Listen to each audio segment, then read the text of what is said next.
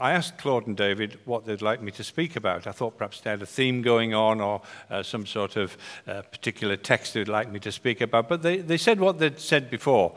Uh, they said, You decide, talk about whatever's on your heart.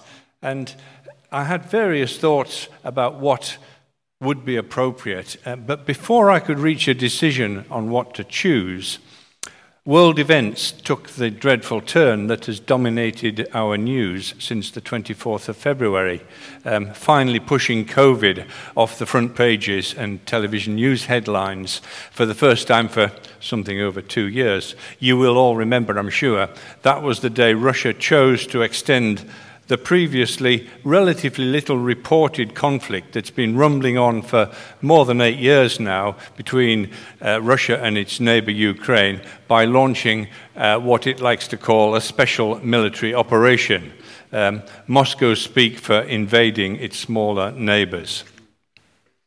And as events have unfolded over the past three weeks or so, I became increasingly convinced that it would be proper this morning uh, to take some time um, sharing a few biblical thoughts about the war and then encouraging us to pray together about it. So that's the, that's the plan. I'll spend a few minutes sharing some thoughts from a biblical perspective on what's going on. Um, bearing in mind it's a huge subject and we won't have time to do more than have a cursory look at one or two things. Um, and then see if we can get our minds thinking about it, see what the Bible has to say about conflict and war in general, um, and then um, at the end we'll spend some time praying. Now, when I was talking to Felicity about this and she was having a look at what I had in mind to say, she said, Don't get too into the politics. I'm not trying to get into the politics of it. We're talking about a biblical perspective on war and conflict. That's, that's what my aim is to do. And really, as an introduction to a time when we can pray together at the, at the end. So let me pray now and then we'll get into it. Father God, we, we thank you for your many blessings to us and in particular for the freedom and security that we are privileged to enjoy in this country. Help us, we pray, as we spend some time thinking about conflict and how it's affecting part of the world far from here, where lives and property are under threat. Help us better to understand what your Bible has to tell us about such matters. We ask these things in Jesus' name. Amen. Now, David briefly mentioned last week uh, that when I last spoke to you, I started that talk by likening the Bible to one of those Haynes car maintenance manuals uh, that some of us used to rely on in the days when it was still possible to look after a car yourself without a diagnostic computer and professional help. And as with analogies generally, of course, the Bible and the Haynes manual are not directly equivalent. I'm not trying to suggest that. But I went on last time to suggest that the Bible, among its many other virtues, does provide us with a manual on how to deal with the many and varied challenges that life presents to us, things that get thrown up at us.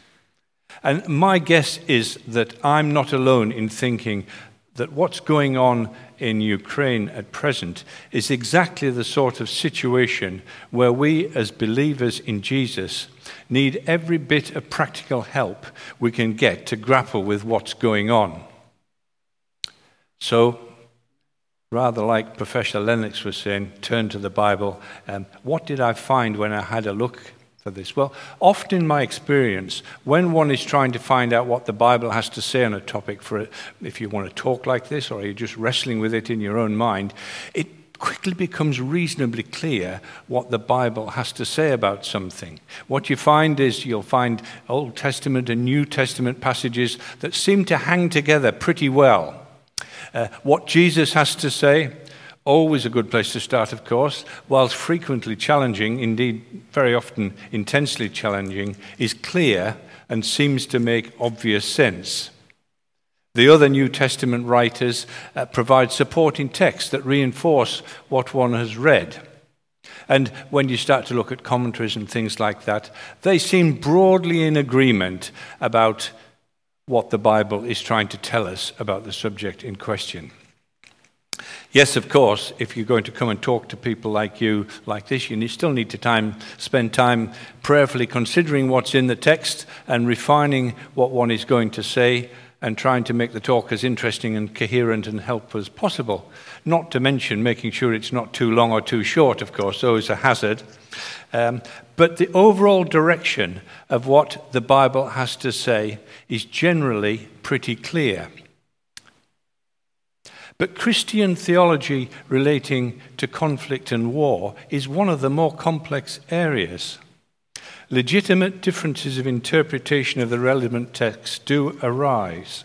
In short, it is not at all straightforward. For a start, as I'm sure you're all aware, there are very marked differences between what the Old and New Testament writers have to say about conflict. Violence between individuals and larger scale warfare between nations and groups of people both feature prominently throughout the Old Testament. If you're a student of the Psalms, for example, David writes in graphic detail about his battles with the enemies of Israel. Some pretty brutal descriptions there of what happened. But the New Testament sets a very different tone. Some would argue a polar opposite tone. Jesus himself is clear that violence on a personal level is evil and best avoided. You'll find plenty of texts on that. Let's see one of them. Um, can we get it up there? The Matthew text. Uh, this is from chapter 5 in Matthew, verses 38 to 45, part of a longer passage. You'll all know this one. You have heard that it was said, eye for eye and tooth for tooth. He was referring back there. This is Jesus referring back to the Old Testament. But I tell you, do not resist an evil person. If someone strikes you on the right cheek, turn to him the other also. And if someone wants to sue you and take your tunic, let him have your cloak as well. If someone forces you to go one mile, go with him two. Give to the one who asks you, and do not turn away from the one who wants to borrow from you. You have heard that it was said, Love your neighbor and hate your enemy. But I tell you, love your enemies and pray for those who persecute you, that you may be sons and daughters of your Father in heaven. And Paul and other New Testament writers echoed those sentiments of Jesus and expanded on them. Um, let's have a look at another passage. This one's in Romans. Romans chapter 12, verses 17 to 21. Again, part of a larger passage. It's worth reading all of it. But this is what Paul wrote Do not repay anyone evil for evil be careful to do what is right in the eyes of everybody. If it is possible, as far as it depends on you, live at peace with everyone. Do not take revenge, my friends, but leave room for God's wrath. For it is written, It is mine to avenge, I will repay, says the Lord. On the contrary, if your enemy is hungry, feed him. If he is thirsty, give him something to drink. In doing this, you will heap burning coals on his head. Do not overcome, do not be overcome by evil, but overcome evil with good. Now, we could look at more passages, but see, few would argue that the Christian ideal is total elimination of conflict and war, for brotherly love to reign among all people. But realistically, and we have to be realistic, we find ourselves in a world which is far from this ideal. In this imperfect world, conflict, war may be forced on those who do not desire it. That's exactly what's happening to the people of Ukraine at the moment. And there's an interesting verse in that Romans text that we've just had a look at. Paul says in there, if it is possible, as far as it depends on you, Live at peace with everyone. If it is possible, as far as it depends on you, live at peace with everyone. Many writers use, insofar as it depends on you, to justify legitimate self defense as opposed to aggression. but others would say that that's just a cop out. The fact is that the Bible does not give us Christians a clear answer about whether war is permitted or not. It's one of those difficult things. Pacifist and non pacifist Christians can and do both advance biblical arguments for their diametrically opposed positions. And I'm not going to try and give you guidance on which way to go this morning. But what the Bible and the Old Testament, uh, Old Testament and New, and what Jesus in particular did do is give us a great deal of very clear guidance about justice, the sanctity of life, the importance of resolving conflict, and the value of seeking peace. Famously, in his Sermon on the Mount, for example, um, in Matthew chapter 5, verse 9, Jesus said, Blessed are the peacemakers for they will be called sons of God. So, how are we thinking about these things meant to square this circle? Well, it's been the subject of theological debate since the earliest times of the church. Um, when I was looking into this, I found some writings going right back to the fourth century uh, when St. Augustine uh, wrote about the dilemma. Uh, and uh, uh, in, in the 13th century, um, St. Thomas of Aquinas wrote something down which has come to be, uh, come to be called the Principles of Just War. Uh, and these have been refined since. Can we have a look at those, um, Martin, please? This, uh, have we got it? Here we are. This text is still the basis for many of the international agreements about what is okay and not is okay and not okay. But frankly, I find the whole business of having rules about having fights is a bit silly anyway. But this is uh, uh, the principle uh, which is called the just war theory. There must be a just cause for the war. War must be waged only in response to certain grave and lasting damage. The motive for war must be good, not evil. The ultimate objective of war must be to bring peace. Revenge, revolted desire to harm, dominate, or exploit, and similar things are not a justification for a war. And every possible means of peacefully settling the conflict must be exhausted first. There must be a serious prospect of success. Fighting without hope of victory cannot be justified. Uh, the war must be declared by a legitimate authority. Private battles and so on uh, inappropriate. And uh, war must not cause greater evil than the evil to be eliminated. And non combatant civilians, people like us, must not be intentionally harmed. And prisoners and conquered peoples must be treated justly. Now, of course, that's not straight out of the Bible. It's an attempt of people to distill um, a moral basis for how we should conduct our activities. And uh, countries like ours generally subscribe to that view. Uh, my personal view is if you read around it in the Bible, that's probably about as good as we can get to. You can see there that it prohibits aggression. It talks about defense. I think it's reasonably compatible with what Paul had to say in that passage we read from Romans. So let me try and illustrate that by sharing one or two of my own thought about what's going on in Ukraine, and then uh, we'll finish at the end by spending some time praying about these things. As I said before, I don't want to get into the rights and wrongs of what's actually happening there. Um, th- there are some historical facts about that part of Europe which have been very little publicized in all of this. Um, you'll find plenty about it online, um, including there's quite a lot of writing by Christian writers claiming that uh, the Bible predicted some of the things that are going on in in, in, between Russia and Ukraine at the moment. There's a passage in Ezekiel, for example, that some people uh, quote. I'm not going there. I'm not saying they're wrong, but I don't understand them. Yes, the end times will eventually come, but I don't think debating it in the context of Ukraine is uh, particularly helpful. Um, th- there was an interesting thing on Radio 4 this morning, for example, talking about the, the role of the Orthodox Church in what's going on in East Europe as well, which was also very interesting. Uh, but again, I'm not going to go there this morning, but if you have a look on the internet, that's again quite an interesting area uh, because one of Putin's um, principal supporters is the, uh, the senior cleric of the Orthodox Church, and he has come out completely supporting everything that's going on and saying in that in his view it's a just war, which is uh, extraordinary, really. So, here are my own, um, a few of my own less esoteric, very basic thoughts on what's going on.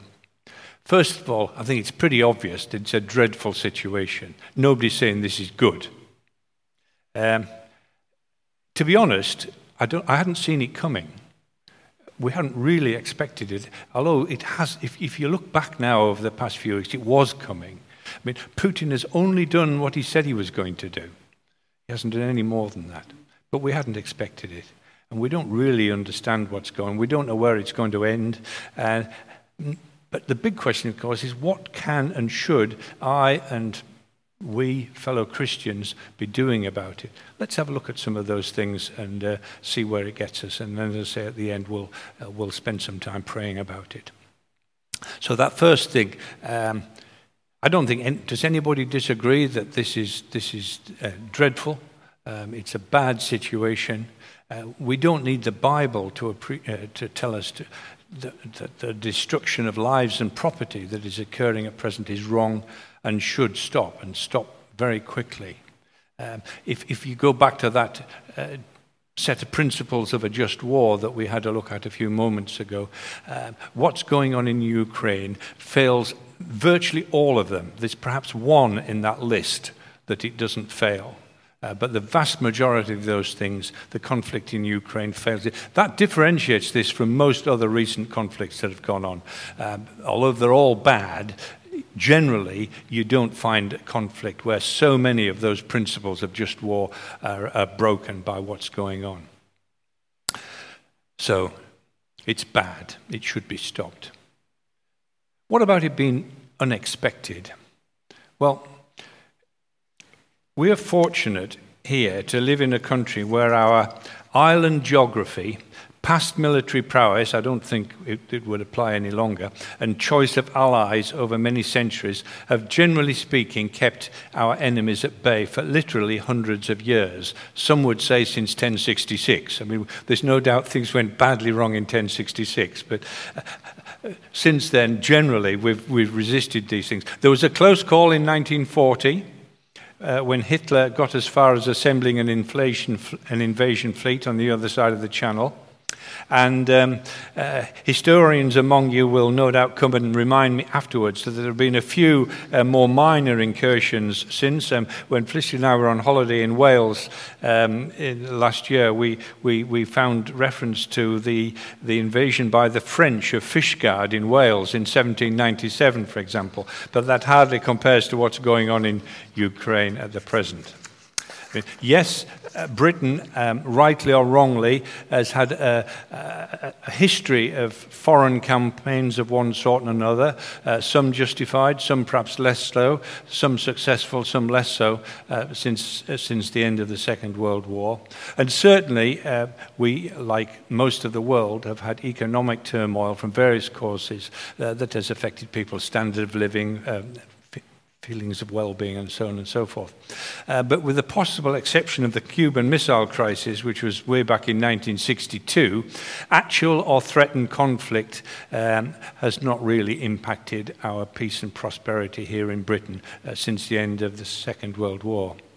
Uh, perhaps we've got too complacent about this. We should be grateful, certainly, for the peace and prosperity that we've enjoyed, but we need to remember um, that many parts of the world have suffered badly.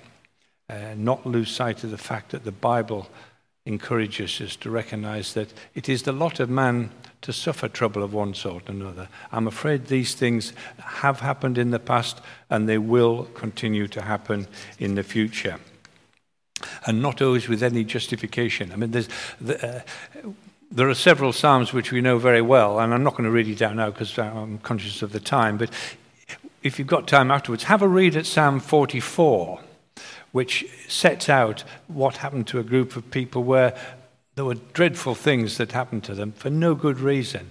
and it didn't, it didn't end well. I'm afraid that's been the history um, of, of, of, of, civilization. Um, there's a, a, verse in, in, in, um, in Job where he says, Man is born to trouble just as the sparks fly upwards. Um, Felicity is reminded of that if we're watching a bonfire. And Jesus himself, in, in John chapter 16, verse 36, when he was talking to his disciples just before his crucifixion, said, In this world you will have trouble, but take heart, I have overcome the world. So, whilst events as drastic as the invasion of one country by a more powerful neighbour, such as we're seeing at the moment, may be infrequent, they're neither rare nor are to be unexpected. Though I must say, uh, there's little doubt in my own mind that the current crisis is a particular serious one. We just need to continue being grateful and giving thanks that in this part of the world we've been spared all of this stuff for 80 odd years.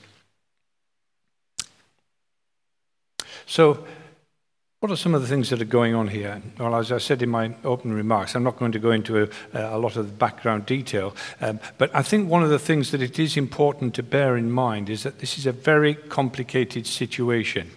Just like the area in the Middle East that we read about in our Bibles, the recent and longer term history of Ukraine and the surrounding countries is complicated, really complicated. Um, I guess that I'm not alone in having only a fairly hazy understanding of, of what's in, involved. In fact, speaking personally, I wasn't even completely sure where Ukraine was on the map, and certainly some of these smaller East, European, East European countries around it, um, I, I wasn't quite sure where they were. But perhaps some of you are better informed, but I was certainly very little informed about some of the agreements that have been reached between countries. Now, I have spent a bit of time uh, researching. I'm not going to go through all the ins and outs of it, uh, but th- there are a series of agreements that have been reached, uh, in particular um, following the defeat of Hitler's Germany in 19, 1945, which certainly people in that part of the world still remember. They're still uh, v- very relevant to them. Um, ironically, um, the main part of those agreements were reached at a big conference between Churchill, Stalin, and Roosevelt, uh, which took place at a place called Yalta, which is in Crimea, uh, which is one of the places that's now under dispute, of course. Um, and Ukraine wasn't in, invited at the time, which is interesting. So, as was the case in Bible times, those historical grievances, long forgotten here in most places, are still raw locally, and um, uh, they're, they're, they're very influential on what's going on. Uh, Mr. Putin, for example, consistently mentions his dissatisfaction that an agreement reached um, when the, after the Soviet Union collapsed in um, around Christmas 1991 has not been honoured by NATO and the other countries. I'm not saying he's right, but these things are still affecting him. So, what does the Bible have to say to help us with this? Well, the Bible recognizes the complexity and difficulty of issues like this, and uh, it talks a lot about the need uh, for, for wisdom, particularly wisdom amongst leadership. Um, and interestingly, it often conflates wisdom and peace. It puts the two together. Uh, there's a passage in James chapter 3, verses 17 and 18, for example, it says, But the wisdom that comes from heaven is first of all pure, then peace loving, considerate, submissive, full of mercy and good fruit, impartial and sincere. Peacemakers who sow peace raise a harvest of righteousness.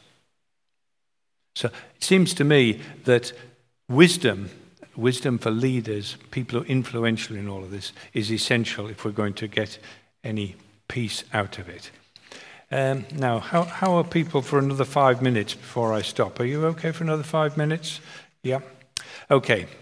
Where's it all going to end? Well, it's going to be a long time before it ends, it seems to me. We just don't know. But the human and economic damage of what has happened already is also going to take a long time uh, to be assessed and certainly before it can be reversed. I have a horrible feeling that things are going to get worse before they get better. Let's think about the human and the economic consequence. I won't say much about the economic damage, it's, it's pretty apparent.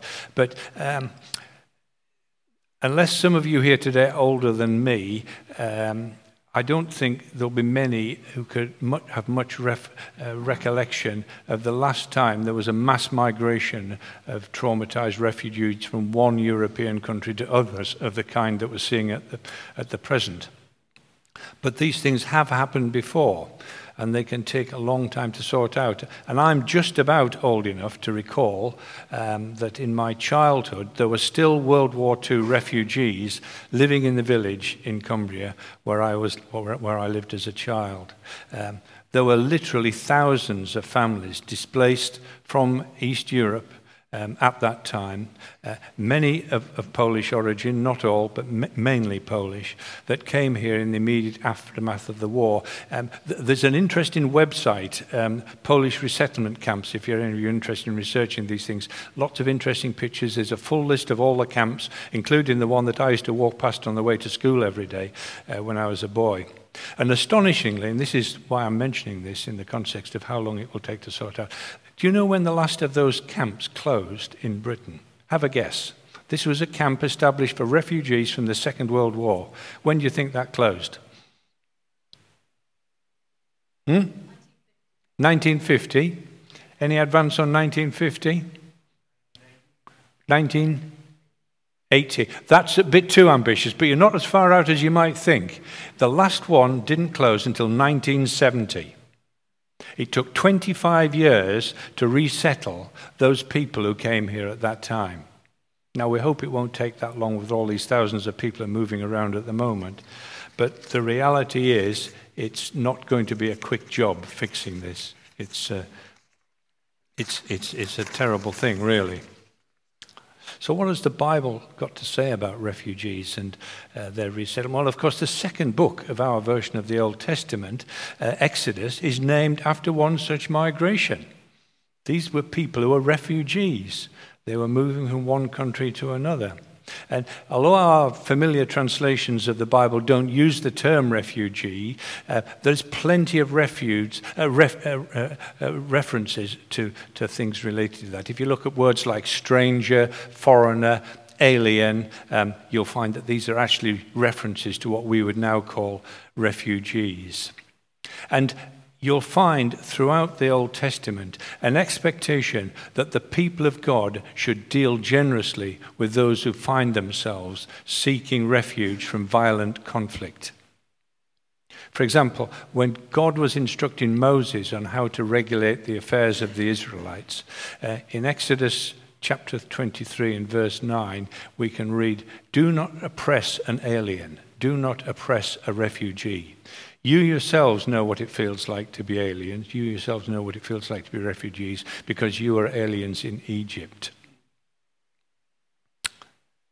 And interestingly, when you read references to the same sort of thing in the New Testament, they tend to talk rather more explicitly about helping uh, fellow believers who were in flight. But Jesus, in his own teaching, uh, when the Pharisees were trying to trick him about what was the greatest com- commandment, had this to say. It's in Matthew chapter 22, verses 37 to 40. He said, Love the Lord your God with all your heart and with all your soul and with all your mind. This is the first and greatest commandment. And the second is like it love your neighbor as yourself. You see, there Jesus didn't differentiate uh, between people of one belief and other. He was talking about helping everybody. And interestingly, of course, if we're talking about people coming from uh, that part of the world, most of them would claim to serve the same God as us, but that's a, a subject for another day. So, um, final thoughts before we, we, we perhaps pray. Um, what can and should we be doing about all of this? Well, I think there are two things. Firstly, some of us uh, may feel called to contribute in some material way to relieving the suffering of uh, people who are now getting spread around um, Europe um, there is a clear and continuing need for funds to humanitarian organisations. Some of us may even feel called to offer more practical support, including offering accommodation to people. Um, it seems to me that's a very big decision and one requiring wisdom in itself, and perhaps wise counsel from uh, trusted friends and, and from our leaders in the church or wherever before dashing into that. But secondly, and this is where I'm going to end, what we can all do is pray. My guess is most of us are already praying or have prayed about Ukraine. Good. Please don't stop. But Claude shared recently with us that there's something special about the church praying together. And I'd like us to close this morning by um, just for a few minutes praying about some things together. Um, uh, what I'm going to use is some material. It's not, it's not original material. I've only adapted it slightly. It's, uh, it's from a very good website that uh, Tearfund have put together about practical things that can be done to help people in Ukraine. Um, there are five headings in the prayers that we're going to use. They cover five different aspects of it. Um, firstly, we'll pray for peace. We've talked about peace. Uh, we'll, we'll pray for the people. We'll pray for leaders, for we've talked this morning about wisdom for leaders. Uh, we'll talk about the church, and finally, uh, some of those economic things, those global impacts around the world. So let me pray, um, and then at the end, I think we've got a couple of songs which uh, should help us to go out in good spirit. Okay, let's pray.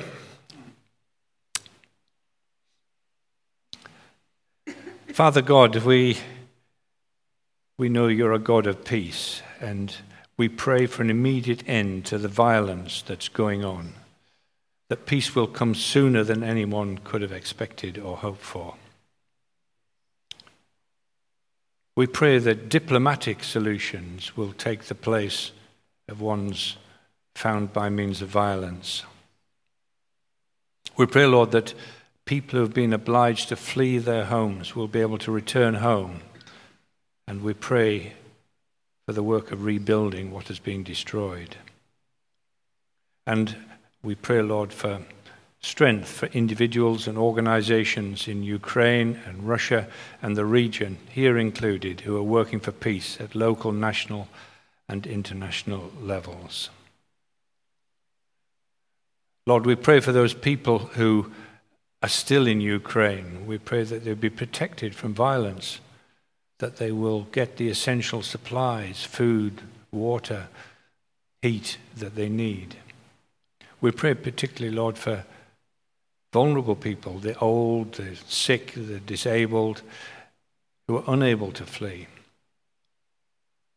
And we pray, Lord, for those who have become refugees. We pray, that, Lord, that they'll find safe places to stay. Lord, we we pray for people who have been hurt, for people who have been wounded or are suffering the trauma of bereavement, and we pray for their comfort and well being. Lord, we've talked about the need for wisdom. We pray for leaders on both sides that they be filled with compassion, wisdom, calm, and a desire for peace that leaders will balance responding to the injustice of what has been going on with seeking ways to build bridges, to reduce tension, and restore security. And Lord, we, we pray for the churches in Ukraine and Russia and across the wider region that they would be a voice for peace and that they will have what they need to help people who are vulnerable. We pray, Lord, that those churches that perhaps have been reluctant to speak out against the injustices that are going on will have the courage and conviction, and conviction to speak out against aggression and injustice. And we pray, Lord, that your power would be revealed through the church in what's going on, bringing messages of love and hope in the midst of the darkness. And finally, Lord, we pray about the global impact of what's going on there. We, we've already seen a significant increase in the price of food and fuel, and we recognize, Lord, this may get worse. Poor countries will be even worse affected than people are here. We pray, Lord, that food and fuel prices would be stabilized and that provision will be made for those not just here, but elsewhere, who are in vulnerable position and badly affected by what's going on. We thank you, Lord, for the privilege of prayer, and We pray that you would encourage us and lead us to carry on praying about these things and that peace would overcome. We ask it in Jesus' name. Amen.